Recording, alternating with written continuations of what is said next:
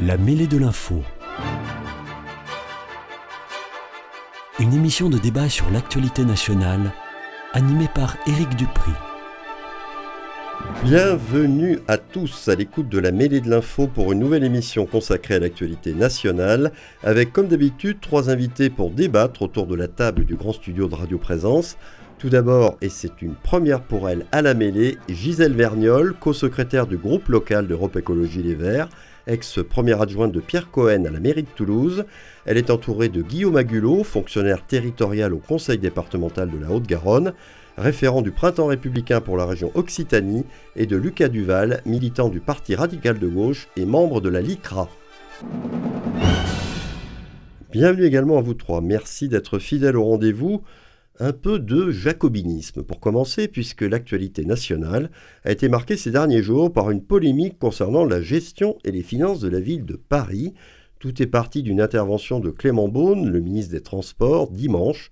C'était sur le plateau du grand rendez-vous d'Europe 1 et CNews, où il a déclaré que la situation financière de la ville de Paris est grave et que la possibilité d'une mise sous tutelle n'était donc pas exclue.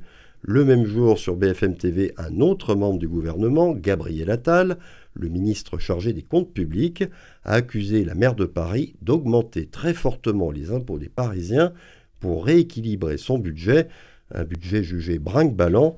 Avant de vous inviter à réagir à ces déclarations, je propose qu'on réécoute d'abord Clément Beaune.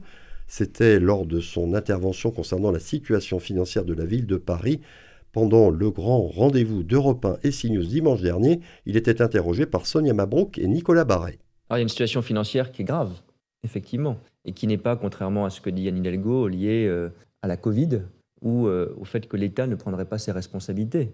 La ville de Paris, on parlait de la région Île-de-France tout à l'heure, a fait aussi partie des collectivités les plus aidées, notamment pendant la crise Covid. Et les chiffres sont éloquents, pour en prendre plusieurs, j'en prendrai qu'un.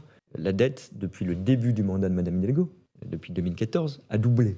Il n'y avait pas le Covid en 2014. Donc, il faut assumer ses responsabilités. Mais donc, est-ce que c'est un scénario que la ville de Paris puisse être mise Moi, je vais sous vous dire, tutelle Ou est-ce que c'est un scénario possible C'est pas exclu, mais le fait même qu'on en parle, vous imaginez bien, pour la capitale, c'est gravissime. Moi, je ne le souhaite pas, je vais vous le dire franchement, parce que d'abord, ce serait un, un ultime recours qui serait extrêmement négatif. Je suis attaché à la liberté, à l'autonomie des collectivités locales, et je le disais quand on parlait du Navigo, je suis attaché à la responsabilité en politique. Donc que chacun assume ses actes. Aujourd'hui, Madame Hidalgo, pour essayer de faire face à cette espèce de boule de neige de dettes qui s'accumule, euh, dit, brisant sa dernière promesse, je veux augmenter de 50%, à 5%, hein, on parlait de bouclier tarifaire à 5%, 50% la euh, taxe foncière des Parisiennes et des Parisiens.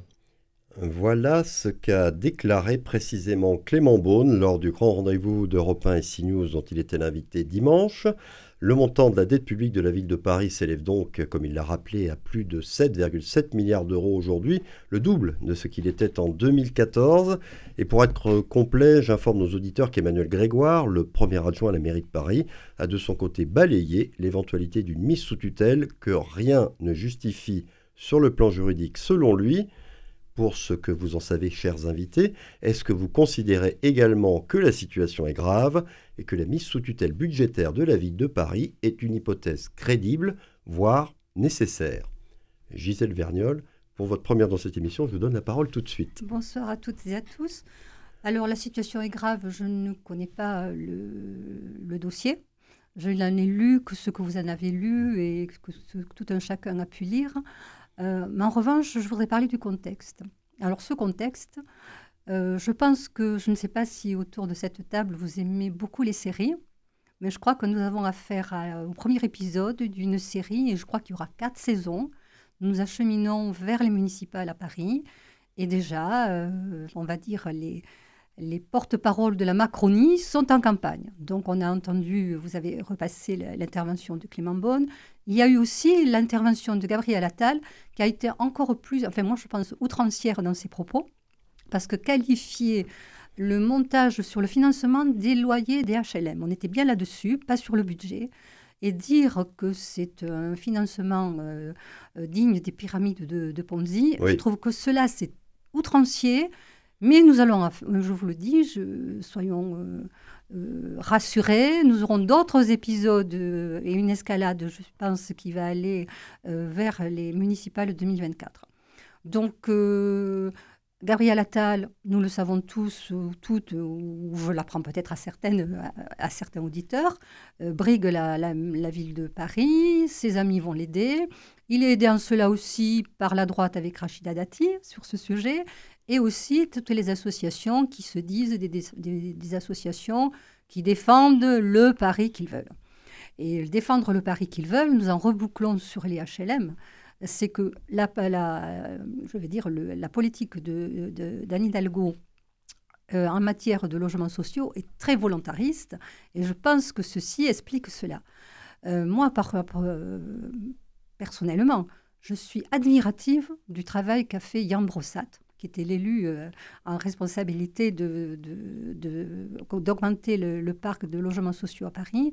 Et je crois qu'on est là au cœur du problème.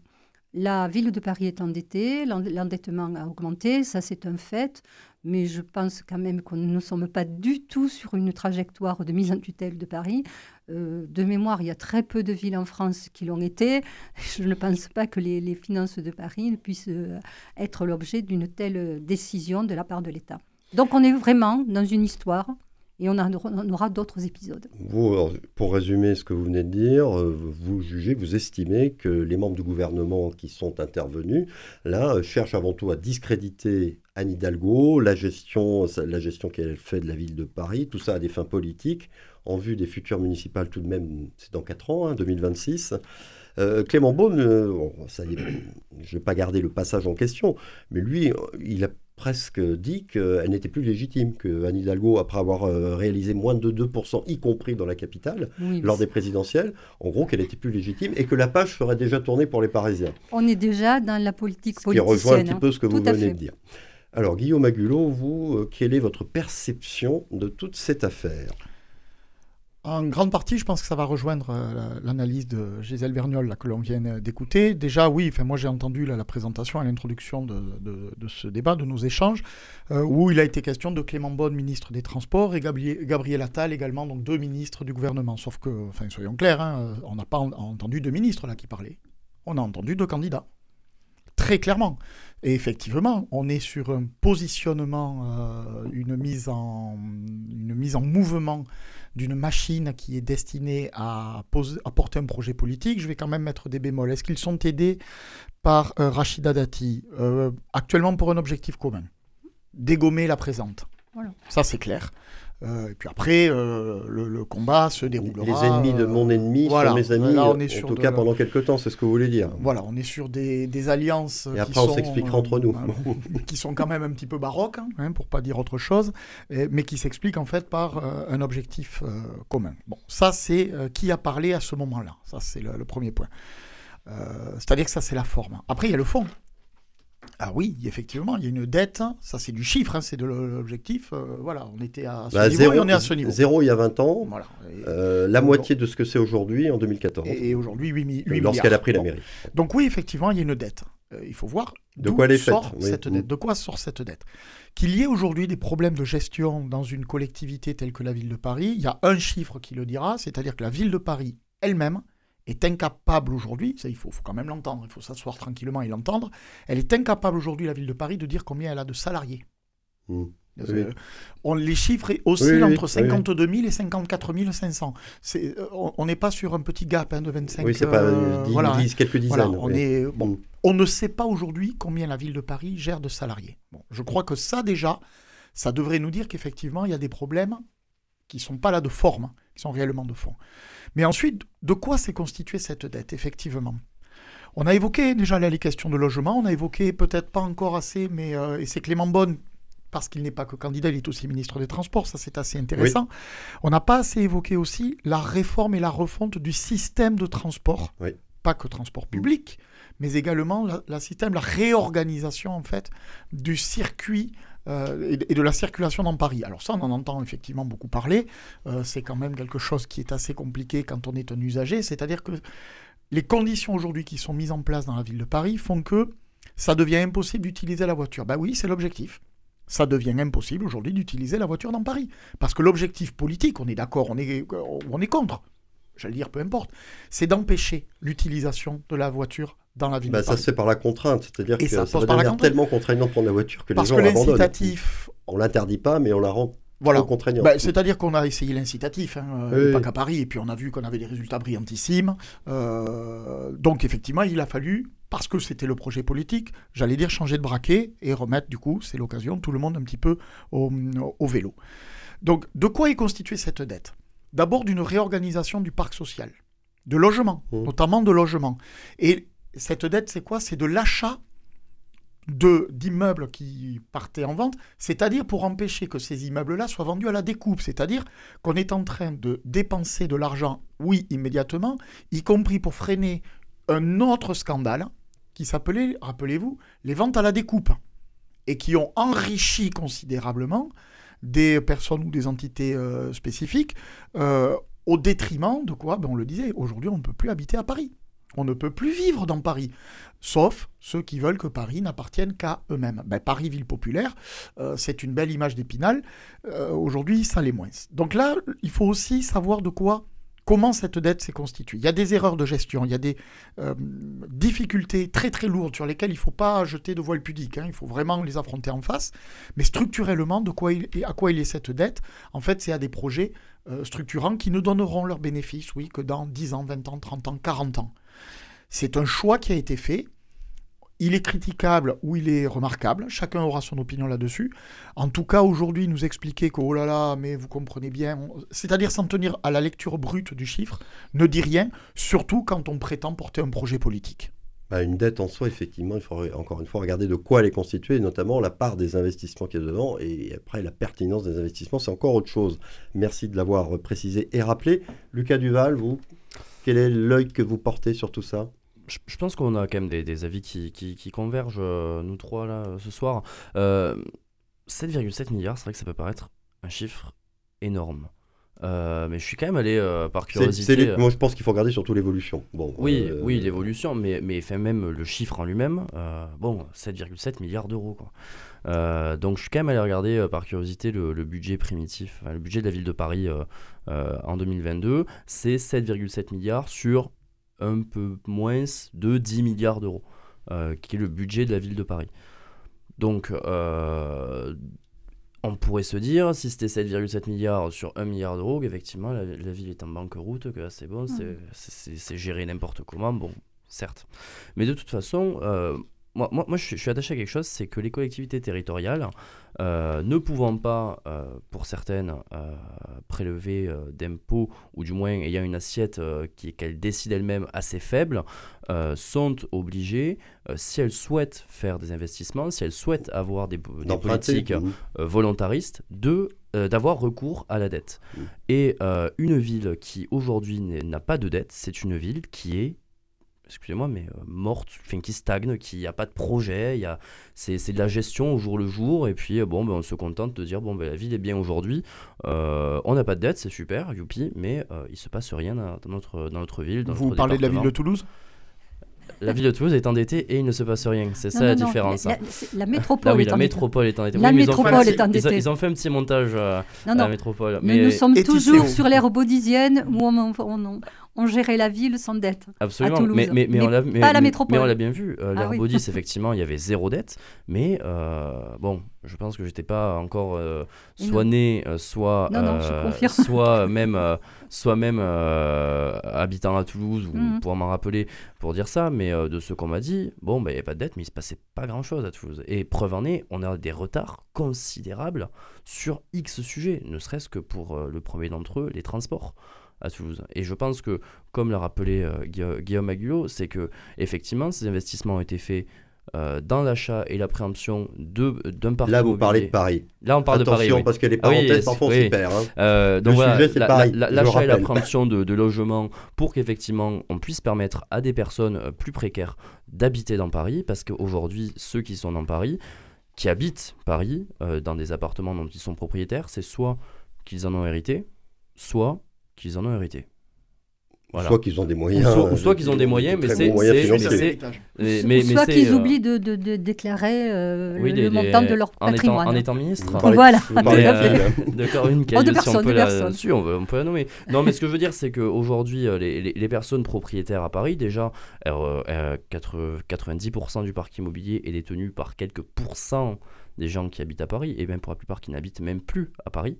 Euh, donc, euh, en qui, ont, qui, ont, des appartements qu'ils louent, c'est ce que vous voulez dire. C'est ça, qui, qui, louent, qui sont des rentiers, qui sont des, ou qui, sont, qui vivent de ça, ou qui des, sont des, de... entreprises qui effectivement, ou des entreprises ou des, ou des structures qui possèdent plusieurs appartements, ou plusieurs appartements, plusieurs immeubles, et qui du coup font de l'argent sur le dos des, des Parisiens qui, qui, qui ne peuvent plus vivre à Paris dignement. Donc c'est, je pense bien que la mairie de Paris ait fait cette politique-là pour permettre à des gens de venir euh, vivre à nouveau à Paris. Et euh, sur la question, parce qu'on n'en a pas encore parlé, euh, de l'augmentation de 50% de la taxe Alors foncière. j'allais y venir, puisque Eh vous ben- évoquez le sujet. Euh, vous voulez dire que ceux que ça va concerner, a priori, ont les moyens de la payer C'est ce que vous voulez dire? C'est ce que je veux dire. Et puis surtout, surtout euh, la taxe foncière à Paris était une des plus faibles de France. Donc 50% Ce de un chose normal, vous pensez de... par rapport, par rapport au- à ce qui se fait ailleurs? à ce qui se fait ailleurs, oui. Et je pense qu'à un moment, les personnes qui vont être concernées par cette taxe foncière euh, sont, pour la grande majorité, évidemment qu'il y aura des, euh, des, des- exceptions, mais pour la grande majorité, sont des gens qui sont multipropriétaires, qui possèdent euh, des dizaines de biens et qui du coup, ben, Sans mettre excusez-moi, plein les ça- poches. c'est que- ça, excusez-moi, ça s'appelle juste la solidarité et la redistribution. Ce que j'ai trouvé en plus de, vraiment particulier de la part de, alors je pense que c'est Clément Beaune, qui parle de euh, gentrification, alors qu'en fait, le- le- toute leur démarche par rapport aux logements sociaux, etc., c'est ça. précisément de l'entre-soi. Donc, je- quand même, on est vraiment plutôt au cœur d'un projet politique euh, et d'un- mené par la municipalité de, de Paris et Anne Hidalgo, mais nous sommes aussi sur des réactions politiques par rapport à un futur candidat, parce que je pense quand même qu'il se pensait déjà euh, aux dernières élections municipales avoir euh, la ville de Paris, parce que c'est quand même le, le déclencheur. hein. Un maire de Paris qui aurait été macroniste, c'était quelque chose. Ils ont raté leur coup. Donc Attal se voit bien maire de Paris, je pense. Et puis après, dans, dans deux mandats de maire de Paris, il se voit, enfin, on ne va pas lui faire l'histoire, mais je Ah, pense qu'il doit se la faire il tous les jeune, matins. Il a tout l'avenir devant lui. Tous les matins en se rasant lui aussi. Alors, il y a tout de même une chose, c'est que Anne Hidalgo euh, a annoncé, et ça c'est tout récent, qu'elle allait engager un effort drastique, ce sont ses mots, hein, dans son fonctionnement interne à la mairie de Paris, avec une diminution de 30% des dépenses de gestion du quotidien, et qu'elle allait réduire les subventions à certaines associations, pas seules qui, dans le domaine social, ça a bien été précisé. Euh, Qu'est-ce que vous en pensez? Ce- C'est pas un peu réactif? On a l'impression que c'est sous la pression des événements, et d'une certaine manière peut-être de la menace d'une mise sous tutelle? Ou vous pensez que c'était prévu depuis quelque temps parce qu'ils se sont rendus compte qu'ils devaient effectivement en passer par là? Guillaume Aguilot. Ça, c'est un. euh, je ne suis pas dans les arcanes hein, de, la, de, la, de la ville de Paris pour savoir, euh, pour pouvoir répondre précisément. Par contre, on a quand même des éléments qui, euh, qui nous permettent d'avoir quand même des, des idées là-dessus. Je crois qu'ils n'ont pas attendu cette polémique-là pour se rendre compte hein, qu'effectivement, il y avait des choses qui, où il fallait resserrer deux, trois boulons. Bah, on en parle depuis des années, voilà. c'est pas nouveau. C'est hein. pas nouveau. C'est pas nouveau. On peut s'étonner que ça arrive seulement maintenant. À chaque maire de Paris, euh, ces errances, ces dérives, ces dysfonctionnements, pour utiliser des mots à la mode, et qu'ils se soient appelés Ti- Chirac, Tibéri, euh, bon, etc., etc., hein, euh, y compris euh, Delanoë. Bon, il y en a eu dans différents domaines. Donc, c'est pas nouveau, on découvre rien. Là où je suis très étonné, effectivement, c'est le timing de l'annonce. Ben oui. Là, c'est quand même ça quelque chose qui est La assez étonnant. Je ne étonnant. pense pas qu'il soit tombé de l'armoire et qu'il se dise oh là là, euh, il faut réagir, mais en tout cas, c'est exactement ce que ça dit. L'impression que ça donne, c'est ça. voilà. Et ça, c'est peut-être dévastateur. Et ça, c'est dévastateur parce que ça veut dire en creux quoi?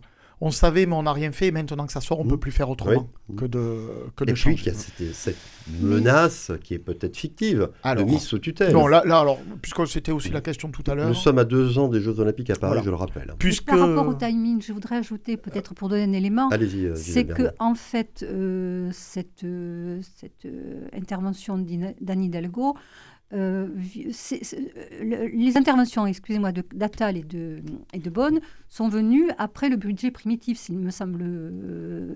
Donc, en fait, dans ce budget primitif, peut-être qu'il y avait aussi la ligne des économies à, à effectuer.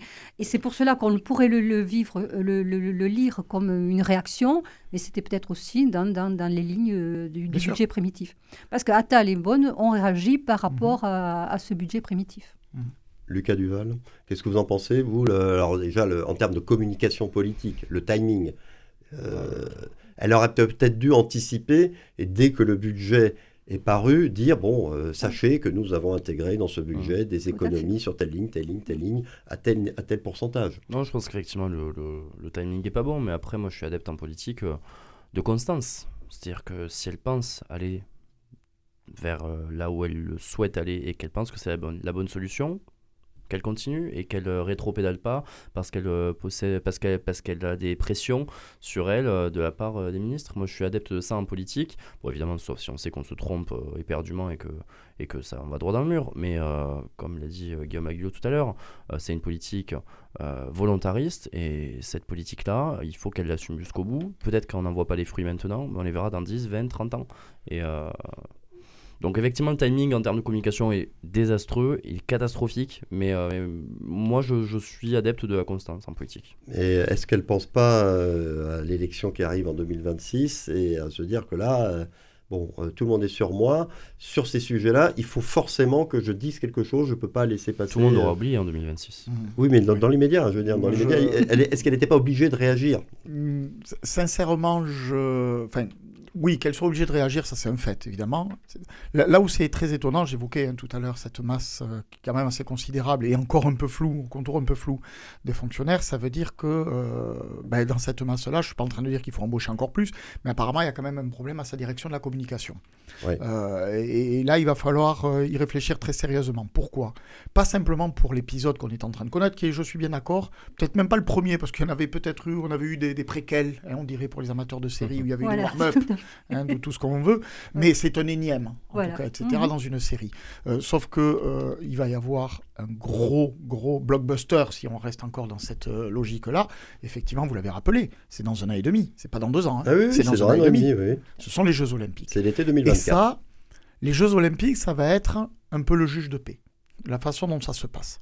Si ça se passe bien, ou très bien, tout le monde aura oublié cette histoire de cloche-merle Mmh. sur euh, de la dette, du trop, du machin, du, etc. Si ça se passe très mal, tout le monde aura oublié cette histoire de cloche-merle qui nous occupe euh, en ce moment, parce que tout le monde se focalisera sur, eh ben, vous voyez bien, on vous l'avait dit, ça fait longtemps qu'on vous dit qu'elle gère mal, la preuve, elle a mal géré. Et là, je suis étonné, donc je le disais, sur le timing de la, de la réponse, mais aussi sur le contenu Oui. De la réponse. Parce que ces Jeux Olympiques, ils vont pas se préparer sans rien, ils vont pas bien se passer comme ça d'un seul coup, parce qu'on aura souhaité, espéré, euh, voulu très très fort qu'ils se passent bien. Il va falloir, sur de nombreux sujets, travailler encore un peu plus. Et on sait aujourd'hui, hein, on a eu le saccage Paris, on le voit tous tout le temps, etc. Paris aujourd'hui est un gigantesque chantier. Oui, oui. c'est ce mais- que tout le monde dit lorsqu'il revient de Paris. oui, euh, mais sauf que Paris est un gigantesque chantier. Pourquoi? Parce que dans un an et demi, il y a les Jeux Olympiques et que l'objectif, c'est pas d'être prêt aujourd'hui. Il faut tout soit en place. L'objectif, c'est qu'on oui. soit prêt en 2024. Parce que, attention, Paris, ville lumière, accueille le monde. Oui. C'est ça. hein, le... Ah bah, le monde le entier aura les message, yeux euh, fixés sur Paris le- pendant le message euh, politique. deux ou trois Et donc, semaines. le, oui. le juge de paix sera là. Donc, à la fois sur l'investissement qui crée de la dette, euh, on a vu qu'en réalité, il fallait voir euh, ce que c'était et d'où elle venait, et sur le fonctionnement qui crée, euh, qui, qui amène aujourd'hui des mesures drastiques, de, etc., etc. Oui, sauf que c'est le fonctionnement qui va rendre possible, dans un an et demi, la réussite ou pas d'un événement sur lequel, là pour le coup, la présidence de la République et le gouvernement a au moins intérêt qu'Anne Hidalgo à ce qu'il se passe tout le, extrêmement monde est- bien. tout le pays est engagé là. Pas seulement Paris et celle qui actuellement euh, préside à ses destinées. Exactement. Et donc, si est la branche sur laquelle aujourd'hui Anne Hidalgo est assise, peut-être qu'il ferait bien de regarder s'ils ne sont pas en même temps assis sur la même. Mm. Euh, pour terminer, l'histoire de la mise sous tutelle, ça vous paraît complètement euh, folklorique comme hypothèse ou? Parce que c'est compliqué quand même hein, Non, de- non, mais ça, ce sont des d'en arriver qui- là, surtout pour une ville comme Paris, alors que dans un an et demi, le monde entier aura les Non. yeux fixés sur. Ça, ce dessus. sont des mots pour faire peur, pour faire voir qu'on est sérieux, qu'on- euh, pour, pour frapper l'auditeur et l'auditrice. Mais c'est tout, il- enfin, je pense que Bonne et Attal savent très bien que ça ne peut pas se passer. Euh, ils se moquent du- en fait, ils se moquent des, euh, des, des personnes à qui ils le disent. Mais on, on en, on en est bien là. Ils commencent déjà à attaquer parce que finalement, ils sont liés à ces Jeux Olympiques. Donc, il faut que les Jeux Olympiques se passent bien parce que ça serait dévastateur pour Anne Hidalgo, je suis bien d'accord. Pour le pays aussi. Mais ça serait dé- dévastateur pour, pour, pour le président et, la- et tous- tous les ministres, pour la Macronie entière. Donc tout le monde aura a- a intérêt à ce que ça se passe bien. Donc je pense qu'après, il va y avoir autant il y a la trêve olympique, mais il y aura aussi la trêve politique pendant cette période-là. Oui, oui, oui. Donc, de fait, il faut quand même commencer à fourbir les armes maintenant pour se préparer à l'après, à l'après Jeux Olympiques, parce qu'autrement, elle va être de nouveau la mer qui a accueilli le monde entier, etc. Donc voilà pourquoi on va commencer à, à l'attaquer pour ensuite euh, ranger toutes les armes et les ressortir après. Oui, ce qui est sûr, On est, que... on est quand même sur une, une histoire qui va nous préoccuper, même à Toulouse. hein. Ah oui, absolument. Il paraît que c'est une nouvelle manière de faire de la politique. Je suis sceptique. Oui, Oui, moi aussi. Mais en, en revanche aussi, euh, quand, quand vous parliez de, de- de- de- de- des frais de fonctionnement, euh, il faut dire aussi que je pense que toutes les villes, quelle que soit leur couleur politique, sont maintenant dans cette, dans cette euh, démarche-là. Ah, même. euh, même et toutes les collectivités. Parce qu'il faut quand même venir. à- ben, la sobriété, c'est pas un slogan, hein, c'est quelque chose de- d'essentiel. L'inflation est la même pour tout le monde. hein, Tout à fait. façon. Et les difficultés que connaissent Paris et, que- que- et- et- et les- toutes les autres villes, ça sera quand même la réalité dans, dans la- les années à venir. Donc euh, là, c'est une. Si elle en a parlé, c'était peut-être pas bon escient, c'était pas le bon moment en communication, mais c'est la réalité de toutes les villes de France. Oui, pour revenir aux Jeux Olympiques, je pense que, comme souvent en sport, si ça se passe bien, à la fois sur le plan pratique, j'allais dire, et sur le plan sportif encore mieux, tout le monde aura gagné. Si ça se passe mal, il va falloir trouver des responsables. Vous savez comment ça se passe dans ces Euh, cas-là.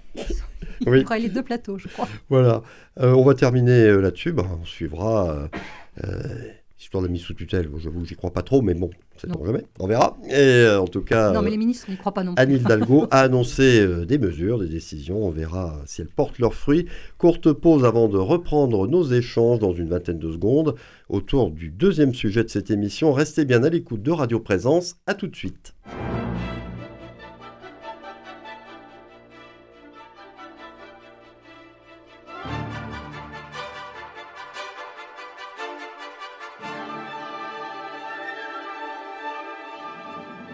La mêlée de l'info, Éric Dupri.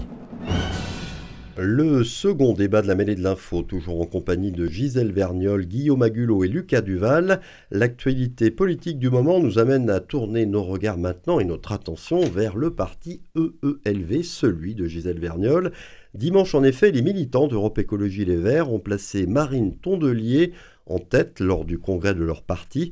Première étape d'un vote visant à désigner leur futur secrétaire national. La candidate soutenue par la direction sortante a réuni près de 47% des voix sur son nom, alors que la motion soutenue par Sandrine Rousseau, portée par Mélissa Camara, n'a obtenu que 13,5% des suffrages.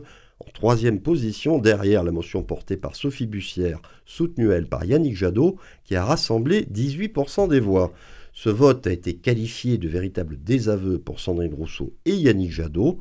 Comment analysez-vous pour votre part ce résultat et quelles conséquences pourrait-il avoir selon vous sur l'avenir d'Europe Écologie Les Verts et sur la ligne politique de ce parti Euh, Gisèle Vergnol, cette fois-ci, je suis certain que vous connaissez très très bien le sujet de l'intérieur, c'est moins qu'on puisse dire, et que vous avez beaucoup de choses à nous apprendre. Ça voulait dire que je connaissais pas bien le premier. Non, mais sur le premier, vous n'avez pas voulu vous exprimer sur le contenu parce que vous ne connaissez pas. Tout. mais moi, il m'aurait fallu et, et le- en moi, un budget primitif pour voir les lignes, Pas pour voir euh, les, les, Mais les là, vous connaissez tout, vraiment, je suis certain. Et peut-être même pas. Non, Oh, non, si. non. Alors, ce, ce vote du Congrès, il a été qualifié euh, quelque part, vous me le disiez, euh, hors antenne, d'un peu hum, confidentiel. Mais- Oui, oui c'est Sandrine Rousseau qui l'a dit Et oui, elle-même. voilà. hein. Elle a dit, vous bon, avez- euh, 100 000 votants à la primaire, euh, 5300 là, euh, je, je reprends ces mots. hein. Comment voulez-vous que l'écologie devienne la force motrice du camp progressiste avec 5300 votants? Alors c'est vrai qu'il faut expliquer aussi ce peu d'intérêt et ce manque d'implication des militants euh, d'Europe Écologie Les Verts. Alors, peu d'intérêt. Euh, on, peut, on peut le lire comme ça, mais je pense que la réalité est tout autre. Euh, dans les chiffres, il faut toujours comparer des choses comparables. Quand euh, on compare euh, un vote pour une, une élection, une primaire, c'est euh, un vote ouvert, il n'y a pas que les adhérents. Donc il faut rapporter la chose au collège électoral. Le collège électoral pour ce samedi dernier, parce que c'était samedi notre congrès. Ah oui, pardon, j'ai dit dimanche, vous avez raison. c'était 12 648, je ne me trompe pas, adhérents qui pouvaient voter. Donc on a une participation de 44%. Euh, c'est vrai que nous aurions euh, tous euh, aimé avoir une participation plus importante. Je dois quand même ajouter aujourd'hui, puisqu'on en est aux chiffres, que la participation en 2019, au congrès de 2019, n- n'était que de 41%, avec beaucoup moins d'adhérents. On était à 7700 adhérents. Donc 2019-2022, nous avons augmenté quand même considérablement la part de notre collège électoral. Ça veut dire que le parti a grossi. Se développe. Il a dégrossi, il a, il a, pris, il a pris des formes et la participation est plus importante.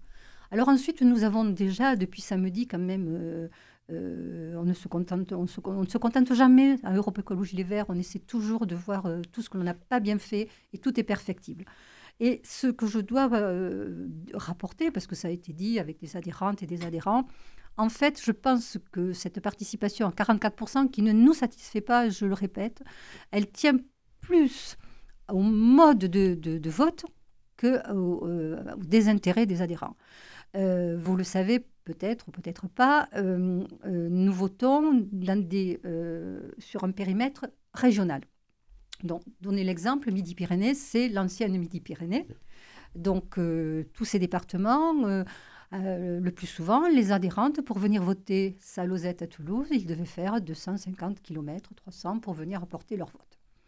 Et je peux vous assurer, puisque moi j'étais à Toulouse euh, samedi, il y a des adhérents qui venaient de Tarbes et puis ils venaient avec huit procurations. Hmm. Mais à ce moment-là, il faut trouver, c'est le système, je rentre dans le détail, mais il faut trouver un adhérent susceptible de prendre une procuration, puisqu'un adhérent peut porter un mandat de vote.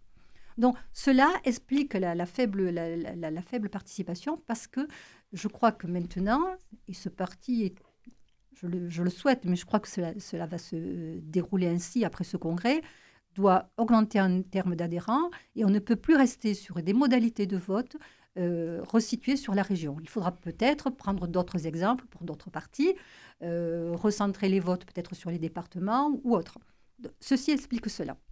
Ensuite, donc, je ne pense pas que ce soit un manque d'intérêt de la part des adhérents qui nous a mené à cette participation de 44% cette fois-ci, mais c'est cette difficulté d'organisation. Et puis, euh, tout un chacun, les militants, les adhérentes et les adhérents ELV, ben, sont comme tous les Françaises et les Français. Euh, ils ont des difficultés financières.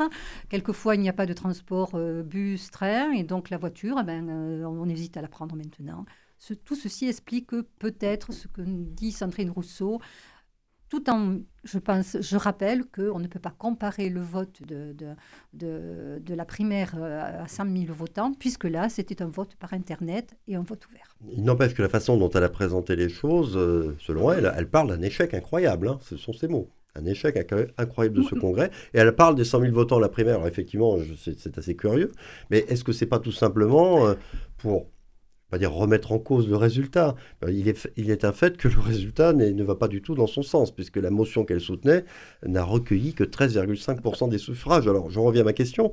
Euh, quelle, quelle, analyse faites-vous de ce résultat? Quelles conséquences en tirez-vous? Le résultat global bah, Qu'il y a 47% pour euh, Marine Tourdelier et que la motion soutenue par Sandrine Rousseau soit à 13,5 et celle soutenue par Yannick Jadot soit à 18. Alors, il y a la, problématique globale que je venais d'évoquer, c'est-à-dire l'organisation. Je pense que tous les adhérents et tous les adhérents n'ont pas pu s'exprimer. Ça, c'est, une, je pense, une réalité. Ensuite, nous avons euh, euh, des modalités aussi de communication par rapport à la, aux, motions d'orientation. Euh, Marine Tondelier, qui fait partie de, l'équipe sortante, sortante, a, commencé sa, à faire connaître sa motion d'orientation très tôt. Plus tôt, donc. Beaucoup plus tôt.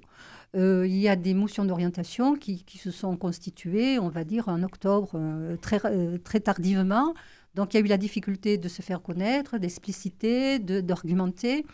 Quand vous parlez de la, de la motion La Terre qui était soutenue par Sandrine Rousseau, c'est une, une, motion qui a présenté, qui a peut-être pas, avec le, bémol de, la participation des adhérents, qui n'a forcément peut-être pas euh, convenu à un bon nombre de, de, ceux qui se sont exprimés en tout cas. Ils se sont exprimés. Euh, Ce que vous voulez dire, c'est que peut-être parmi ceux qui ne se sont pas exprimés, beaucoup se, seraient peut-être, auraient peut-être porté leur ah, voix. je ne fais pas de la, de la science-fiction politique, pas du tout. C'est un peu ce qu'on comprend. non, ah, non, non, non. Alors je m'exprime très très mal. Non, Ou alors c'est moi qui comprends mal, c'est peut-être autre chose. non, je veux dire qu'il y a d'autres motions. Il y avait six motions. Il y a des motions qui ont fait des, des scores très faibles, mais je sais que ces motions-là se sont constituées, ont écrit très tardivement, donc on n'a pas pu. Donc ça s'est éparpillé, en fait. Ça s'est un peu éparpillé. ensuite, euh, bon, mais force est de constater par rapport au, vote exprimé que Sandrine Rousseau n'a retenu que 13%. Euh, la motion Printemps écolo soutenue par Sophie Bussière, exact, euh, la même chose. Donc, c'est les militants, les adhérentes et les adhérents se sont exprimés il faut, il faut en prendre acte. Parce par que rapport là, là ce qu'on comprend, c'est qu'ils ont choisi la continuité en quelque sorte. Ils ont choisi la continuité. la moitié des voix qui se sont portées ils ont choisi la, euh, continuité, la candidate de la direction. Et puis ils ont choisi aussi des orientations par rapport à d'autres sujets euh, importants pour eux. Alors après, on, euh, on, reviendra, je poserai la question tout de même, est-ce que Sandrine Rousseau et Yannick Jadot ne payent pas je ne veux pas anticiper, euh, Yannick Jadot, son très faible score à la présidentielle, Sandrine Rousseau, ses déclarations souvent polémiques dans les médias. D'abord, je donne la parole à Lucas Duval. Alors, vous, vous n'êtes pas du tout euh, ni à la NUPES ni à Europe Écologie Les Verts, mais vous avez dû regarder ça de près. Euh, vous, quelles analyses vous faites des, résultats? Moi, alors, quand, je vois ces résultats, euh, là, c'est vraiment. Euh, je, parle à mon nom et pas du tout au nom de mon parti parce qu'on a pu en discuter entre nous, mais euh, on n'a pas fait de communication particulière sur, sur, sur les résultats de LV parce que bon.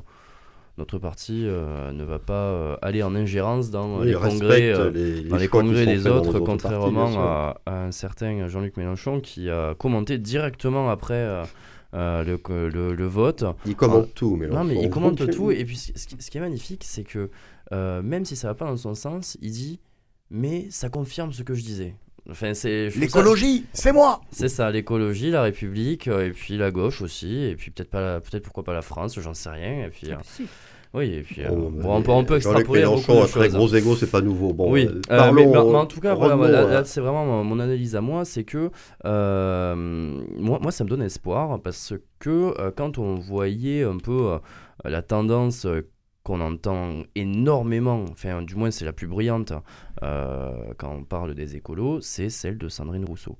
Euh, et du coup, ça, moi, moi, ça me fait plaisir de voir qu'une motion beaucoup plus modérée, une motion qui, euh, bon, avec laquelle je ne partage pas tout évidemment, mais une motion qui, qui, qui, qui, moi, me c'est des, des, personnes avec qui, avec qui ben, je, je, me vois bien pourquoi discuter, pas discuter, débattre. Euh, euh, alors discuter, débattre, je discute et je débat avec Et parfois tomber d'accord en tout cas. Mais je veux dire, euh, en tout cas, c'est c'est des, des, politiquement des gens avec qui on pourrait tomber d'accord sur pourquoi pas.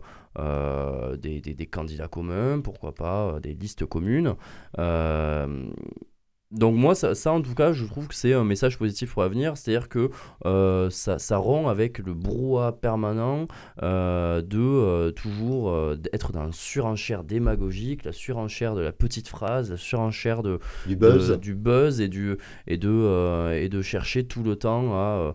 À, à, faire le plus de bruit. Et donc ça, pour le coup, c'est quelque chose qui, qui je pense, est, est très, très positif, pour l'avenir. Euh, après, euh, bon. Donc là, vous parlez clairement de Sandrine Rousseau, pas du tout Yannick Jadot. Vous parlez de Sandrine Rousseau. Oui, oui, je parle de, Sandrine Rousseau. Et, vous, ce résultat, ce qui montre, c'est que ce que vous avez l'air d'appeler l'écologie constructive. Oui, on peut serait en train de, enfin, construire avec laquelle, en tout cas, on peut construire des choses ensemble, serait peut-être en train de prendre la main dans le parti Europe Écologie Les Verts.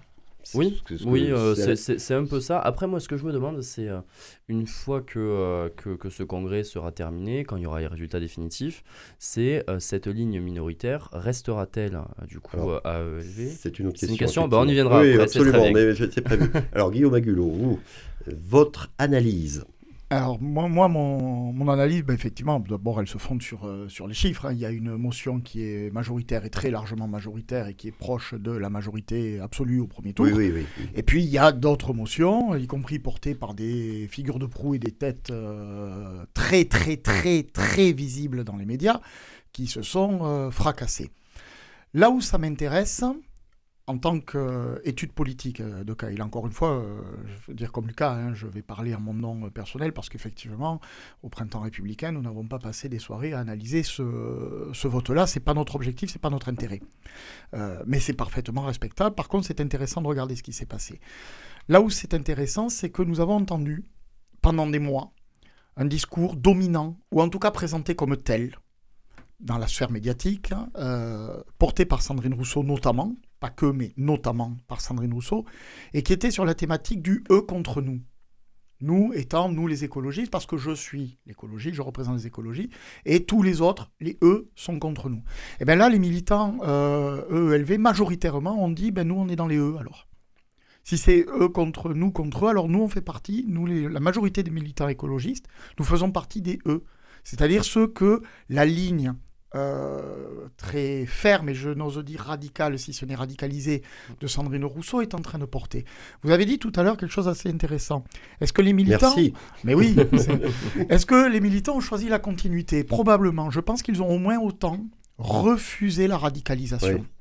Et je pense que ça, c'est quelque chose qui est intéressant euh, à entendre, notamment dans un moment où les actes, les actions, les activités, les activismes écologiques ou écologistes font la une de l'actualité à coup de buzz, à coup de jet de soupe ou de peinture ou d'huile ou de collage de mains euh, sur, euh, sur les routes. Euh, sur des routes, sur des voitures, sur des Alors ça c'est à la fois français mais aussi international. Un petit peu partout. et c'est peut pas cette... tout mettre sur Sandrine Rousseau. Non non, mais Sandrine Rousseau interrogée sur ces questions-là a dit qu'elle comprenait. Oui oui. Bah, Contrairement à d'autres responsables écologistes qui eux ont clairement dit, si, qui en gros ont expliqué si on veut nous faire perdre, continuons comme ça. Oui, oui. Voilà. Euh, et là, la réponse, elle est claire. Ça veut dire qu'en interne dans le parti, l'immense majorité des euh, militants qui ont pu, euh, Gisèle Vernol nous a justement rappelé effectivement les difficultés pour un parti qui prétend incarner l'avenir euh, de la gauche et, de, et du fonctionnement. Effectivement, il serait temps de réfléchir à de, nouvelles à de nouveaux modes d'organisation un peu plus pratico-pratiques, ça c'est bien. Mais l'immense majorité des adhérents, malgré ce contexte-là, ont clairement dit aujourd'hui. Ça changera peut-être au prochain congrès. Chez les Verts, on n'est pas, on est habitué à ces changements parfois drastiques et parfois subis. Mais aujourd'hui, la majorité des Verts, des, militants, des adhérents des Verts disent cette ligne-là, c'est pas la nôtre, parce que cette ligne-là, elle nous envoie dans le mur et on y sera collé. Pas avec de la soupe, pas avec de la glu, pas avec de la peinture. Par contre, on risque d'être collé dans le mur du réel pendant très longtemps. Alors, je reviens à la question que je posais tout à l'heure, je vais la poser à Gisèle Vergnol, qui rejoint un peu ce qui vient d'être dit par Lucas Duval et Guillaume Agulot. Est-ce que Sandrine Rousseau, peut-être à un degré moindre Yannick Jadot, ne paye pas, concernant Sandrine Rousseau, ses déclarations euh, euh, très récurrentes dans la presse qui font souvent polémique, effectivement, qui vont dans le signe d'une radicalité que beaucoup de gens ont peut-être du mal à comprendre. Et puis concernant Yannick Jadot, bah, il a fait moins de 5% à la présidentielle alors qu'on attendait un bon score du candidat du parti écologiste. Est-ce que vous pensez que ça a pu jouer ça? Alors, Ça ne serait pas un vote forcément d'adhésion à Marine Tondelier, mais en tout cas un vote de refus de la ligne Sandrine Rousseau et un degré moindre de celle incarnée par Yannick Jadot. Là, les, chiffres l'indiquent, euh, ça a été dit. Euh, c'est vrai que je pense que les militants euh, ont fait le choix de la continuité. Quand on fait le choix de la continuité, ça veut dire que d'abord, on, rejette peut-être une autre forme de militantisme. Ça, c'est évident aussi. Après, je, voudrais revenir un peu sur notre façon de... Alors, je vais le dire ainsi, votre façon de, vous exprimer. Vous dites toujours par rapport à ces deux motions, la Terre et Printemps écolo, vous êtes toujours en train de dire Yannick Jadot, Sandrine Rousseau. Alors là, moi, ça me gêne un peu en tant qu'adhérente parce que ces deux motions ont été portées par des personnes. c'est Sophie Bussière et, Mélissa Camara. Euh, alors, même si Sandrine Rousseau, dès le début, a soutenu la motion La Terre euh, portée par Mélissa Camara, euh, Yannick Jadot, à la grande surprise de toutes les adhérentes et de tous les adhérents, a signé, c'est-à-dire qu'il soutenait la motion Printemps écolo. Et ça n'était... Sophie Bussière. Sophie Bussière. Et il n'avait jamais signé auparavant une motion. Donc, euh, dire que c'est un désaveu je, de, Yannick Jadot, je ne le crois pas. L'un c'est tout de suite, euh, a tout de suite dit bon, Mélissa Camara, c'est ma, candidate. Oh. Euh, Yannick Jadot est venu tardivement soutenir cette motion. Donc, c'est pas tout à fait désaveu Jadot, Rousseau. Non, mais c'est bien de préciser. On n'est pas tout à fait là, on n'est pas tout à fait là-dedans. après, on revient sur les présidentielles. Euh, parce qu'il n'a pas fait un beau score. en fait, la, motion qu'il soutenait, ben, elle a été sanctionnée aussi parce que les adhérentes et les adhérents n'étaient pas contents. Je traduis bien ce que vous voulez oui, dire. Oui, oui, bah oui, je ne ben, suis pas du tout certain que ce que je dis est juste. Hein, non, non, mais je, je, veux traduire ce que, notre échange. Voilà. Euh, les présidentielles, nous, vous faisiez référence à Mélenchon. Les présidentielles, il y a quand même eu, et on en a beaucoup souffert, le vote utile. Le vote utile. Il y Et le. Il y en a eu trois des votes Et moi, utiles, sur hein, les, bon, je peux vous assurer que sur les marchés toulousains, je- j'ai eu beaucoup de boutons ou de, de réactions cutanées parce que j'étais agacée. Des personnes qui nous disaient Ah, moi, j'aurais bien aimé voter Yannick Jadot, mais il faut voter utile, et je vais voter Mé- Mélenchon. Oui. J'ai failli avaler tous les, les- les tracts que je portais là. euh, parce que, et combien nous ont dit cela? Et combien ont dû dire la même chose par rapport, moi je suis toujours très honnête, très Mhm. honnête par rapport à la candidate PS. Et le vote utile a quand même dra- drastiquement Bah, baissé. Mélenchon, excusez-moi du terme, a vampirisé effectivement une bonne partie des, des votes à je, gauche. quoi, voilà. je- je pense que c'est cela, le vote utile. hein. Donc, euh, par rapport à ce qui pourrait être un désaveu de la motion printemps écolo, parce qu'elle était soutenue par Yannick Jadot, ce n'est pas du tout inhérent au présidentiel. Je n'y crois pas. Parce que, je vous le répète, il est venu très tardivement soutenir cette motion, qui est une motion, alors, euh, euh, qui Il n'empêche qu'apparemment, il n'a pas convaincu, en tout cas, que cette motion n'a pas convaincu. Elle n'a pas convaincu parce qu'elle aussi, c'est une, c'est une émotion qui était. alors, je, je- je rentre dans les détails, peut-être ça n'intéresse absolument si, pas vos, vos en quoi, auditeurs en quoi serait-elle une rupture avec euh, Elle- la continuité, justement Elle, elle est une rupture parce que d'abord, c'est une, une, une- une motion qui a été écrite, euh, elle est régionale, elle est de la Nouvelle-Aquitaine et de Midi-Pyrénées, Ah. ce qui expliquerait peut-être aussi que quelque part Midi-Pyrénées a fait le meilleur score pour euh, cette Oui, oui, motion-là. ouais. Vous l'avez vu, ça ne vous a pas échappé. Mais ensuite, c'est euh, euh, la motion de, portée par Marine Tondelier, qui était de la motion de l'équipe sortante, s'appuyait beaucoup sur des élus locaux. Et dans les élus locaux, je ne veux pas dire qu'ils influencent le vote des adhérentes et des adhérents, attendons-nous bien, je précise. Oui, mais bon. Mais ce sont des personnes que les adhérentes et les adhérents Oui, oui, ça- voient au quotidien. Oui, ça joue un rôle, Et- c'est pas choquant. Et, d'ailleurs. et- et ils, voient, ils, ils voient au quotidien, ils peuvent échanger. Et après tout, c'est vrai que ça fait quelquefois la différence. Euh, nous connaissons tous un peu, puisqu'on s'intéresse à la politique ici autour de cette table, ce qu'on appelle, euh, quelquefois de façon un peu trop tranchée, la prime au sortant. Oui. Mais, maintenant, je vais quand même ajouter que le congrès n'est pas fini Ah, non, et que Marine Tondelier, elle a fait 47, mais elle n'a pas fait 50. Donc, elle n'a euh, pas fait 60. Oui, 60, pardon. C'est ça, il faut Vous avez raison, il faut faire 60. Et donc là maintenant, tout reste à discuter euh, par les conseillers fédéraux euh, samedi le, le 9, le 10 et le 11. Donc, selon vous, rien n'est joué la concernant. Elle n'a pas encore gagné. Elle, a pas, elle, a- Elle, elle est bien partie. elle est bien Elle partie. est bien oui. partie. Elle est mieux partie que d'autres. Ça, voilà, j'aime ça, bien ça la me paraît évident. Mais, mais toutefois, il va falloir peut-être que euh, ce- la, la motion d'orientation qu'elle portait soit un peu infléchie. Amender un petit peu un peu euh, infléchi pour aller pour dans avoir ce une euh, majorité. pour récupérer. euh, Voilà, ce sont ce qui toutes se fait en les- général dans voilà. ces cas-là. Donc je vous expliquer un peu les, Alors, les tenants et les aboutissants sans- de ce congrès. Sans faire de la grosse politique fiction, euh, elle, elle sera probablement élue secrétaire nationale d'Europe Écologie Les Verts, Marine Tondelier. Est-ce que vous croyez qu'elle est apte à unifier tous les courants? Parce qu'il y a des désaccords quand même dans ce parti, vous serez d'accord euh, pour, pour le reconnaître. À pacifier les relations, parce que j'ai l'impression qu'il y a quand même des querelles de, personnes, d'ego peut-être, je ne sais pas, et à clarifier la ligne politique pour en faire, et là je reprends les mots de Sandrine Rousseau, la force motrice du camp progressiste. Plus brièvement, est-ce que Marine Tondelier est la femme de la situation? Je vais d'abord demander à Lucas Duval ce qu'il en pense, vu de l'extérieur, lui. Alors moi je connais pas tant que ça Marine Tondelier, mais j'ai espoir euh, que si euh, vous, c'est si ce que elle vous est- espérez, si vous elle est élue, euh, si elle est élue euh, secrétaire nationale de LV, j'espère que quand même que dans sa maison, elle arrive à concilier tout le monde. Euh, c'est ça, c'est le, le- le propre de chaque euh, chef de parti, on va dire. Euh, après, devenir la force motrice de, de, de- Du des camp forces progressiste. du camp progressiste, euh, déjà c'est C'est prétentieux, vous alors, trouvez? bah, prétentieux, je sais pas, parce qu'il va bien falloir qu'on se parle tous euh, en modéré. Et je parle bien de se parler et pas de se mettre à la charrette de, de quelqu'un. Euh, et Je sais pas qui vous pensez. non, mais personne ne sait. Et euh, c'est que dans ma tête. hein. Mais euh, non, non, pour le coup, euh, dire, enfin, les, les mots utilisés par Sandrine Rousseau, le camp progressiste, déjà, elle n'utilise pas le mot.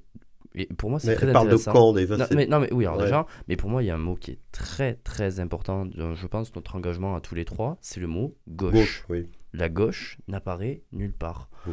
Euh, et euh, si elle n'arrive pas à rassembler, en tout cas dans, dans, dans, Dans sa propre famille, parti, moi, oui. moi, moi, ce que je me demande, et j'allais l'aborder tout à l'heure, c'est euh, si Sandrine Rousseau vient, enfin, la motion soutenue par Sandrine Rousseau vient à perdre, ce qui est a priori en bonne voie, on va dire, que feront ces gens-là et que fera Sandrine Rousseau? Va-t-elle rester dans un parti qui l'a totalement désavoué alors qu'elle ne sera pas sur la ligne du parti?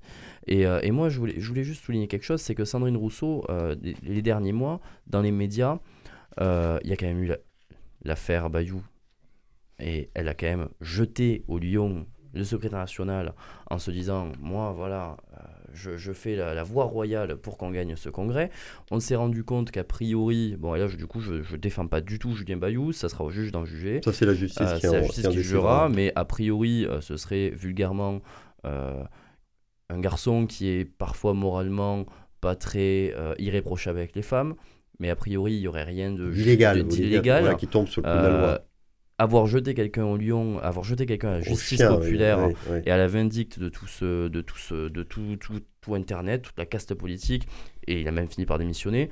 Euh, j'ai presque envie de dire, bien fait pour elle qu'elle ait perdu. Mais ça, c'est un avis, c'est un avis euh, personnel. Hein. Je, vous laisse cet avis. Euh, Guillaume Agulot, vous, est-ce que vous pensez que Marine Tondelier, ou que de manière générale, le parti Europe Écologie Les Verts, la nouvelle direction de ce parti, sera capable d'unifier tous les courants qui aujourd'hui le, le, traversent et qui bon, souvent s'entrechoquent? Je l'espère. Et c'est pratiquement la seule réponse que je puisse faire à ce jour. On est carrément dans du gascon, mais euh, ouais, je l'espère. Euh, après, je regarde ce qui se passe et j'écoute ce qu'ils se disent entre eux quand ils arrivent à se parler. Euh, et ça devient de plus en plus compliqué. je l'espère, mais vous l'avez compris, j'y crois pas beaucoup. Mmh. J'y crois pas beaucoup. Et pourtant, et auquel cas, je le regrette, parce que si effectivement cette direction-là collégiale, mécaniquement, nécessairement collégiale, n'arrive pas à remettre ça, ça veut dire qu'effectivement les forces, pas que progressistes, les forces de gauche, vont se retrouver pour les combats à mener amputées d'une force conséquente, considérable, avec un potentiel. Bah dans l'opinion, on sait qu'aujourd'hui, les, effectivement, les préoccupations écologiques ou écologistes, bah, tous les partis maintenant en ont, tous les partis en ont. Euh, mais c'est eux qui le portent. Euh. Voilà. Mais voilà, mais historiquement, là, effectivement, quand même, on a un étendard. Oui. Mais ça veut dire qu'on aurait cette force qui est aujourd'hui au cœur des préoccupations euh, et au cœur des problèmes. Il n'y a qu'à voir le succès prodigieux de la COP 27 qui a abouti à peu près simplement à se donner rendez-vous à la COP 28. Malheureusement, hein, c'est ça à peu près le. Il y a 400 avions. Et donc j'ai j'ai peur de ça, alors que c'est un préalable et c'est un indispensable si on veut penser ou envisager de quelque manière que ce soit une reconstruction, une refondation des forces de gauche. Alors, Gisèle Verniol, est-ce que vous, vous avez de l'espoir? Vous allez me dire que oui, bien sûr. Ah ben oui, mais c'est pas de l'espoir. Euh, moi, il est, voilà, il est, il est, argumenté. je n'espère pas. De l'optimisme BA, vous pensez non, que. Non, c'est argumenté. Euh, moi, je voudrais revenir sur le terme que vous avez choisi, unifier. Unifier, non ça ne sera pas la personne qui va unifier, parce que unifier... La personne ou la nouvelle direction. Non, non, moi je dis qu'il faut rassembler, rassembler toutes les, les, les, femmes et les, les hommes euh, écologistes pour que l'on puisse porter un projet politique écologiste. Donc je vous renvoie peut-être à ce que écrivait Bruno, Bruno Latour, à savoir... récemment disparu. Voilà, récemment disparu. C'est-à-dire il faut créer cette classe écologique. Donc je pense que à la fois dans ce que j'ai lu de la, euh, motion d'orientation de Marine Tondelier et de la, de la motion euh, Printemps écologique, je pense qu'on peut y arriver. C'est dès lors qu'on discute sur un projet global d'écologie politique. Et cette force-là, c'est pas unifier, c'est rassembler pour porter un projet écologique à gauche. Moi, j'ai espoir. De toute façon, nous savons tous et toutes que c'est maintenant ou jamais. Jamais. Oui, je suis sur ce point, je suis bien d'accord avec vous et je pense qu'on est tous d'accord là-dessus. On est tous d'accord là-dessus. Alors le temps passe, il faut qu'on va clore ce débat. Si on veut avoir un peu de temps pour vos coups de gueule et vos coups de cœur du jour, Rapidement, vraiment, Lucas Duval d'abord, vous allez ouvrir le feu, coup de cœur, coup de gueule, allez-y. Alors, euh, je, vais faire un peu des deux. Coup de cœur, mais je crois que quelqu'un va en parler, euh, c'est euh, remercier l'action de Georges Méric, mais a priori Guillaume Agulot va en parler mieux que moi. et coup de gueule, c'est un peu tous ces, tous ces gens qui, à ma gauche, jouent sur le buzz, la surenchère permanente, la surenchère, qu'elle soit démagogique et parfois et souvent malheureusement populiste Et, euh, Ça donne une cacophonie. ça donne euh, une que cacophonie. les gens ne veulent plus entendre, c'est le cas de Alors, le dire. Ils ne veulent plus entendre, oui. Et puis surtout, ça rend les discours qui, je pense, euh, sont nécessaires et sont beaucoup plus modérés, euh, inaudibles. Euh, donc, euh, du coup, voilà, ce coup de gueule envers toute euh, cette classe politique qui, qui joue la surenchère. Guillaume Agulot, démagogique. 30 secondes s'il vous plaît. Oui, alors c'est vraiment un coup de cœur, effectivement, tu l'as dit, euh, Lucas, pour euh, saluer euh, aujourd'hui Georges Méry qui, quitte, qui vient de quitter ses fonctions de président du conseil départemental, qui a, qui a été un homme politique de valeur, de conviction, euh, et qui a fait partie, euh, qui fait partie vraiment des personnes qui ici, à gauche, ont su reconstruire une gauche de valeur, une gauche de principe sur des idées toutes simples, la laïcité, l'universalisme, euh, les principes de la République, liberté, égalité, fraternité. Et ne serait-ce que pour ça, c'est aujourd'hui un hommage et un peu ému, peut-être que ça s'entend, que je voulais euh, rendre à son action politique, mais aussi humaine et humaniste. Vous avez 10 secondes, Gisèle 10 Vernet. secondes. Un cas de désobéissance civile et mon coup de, mon coup de gueule.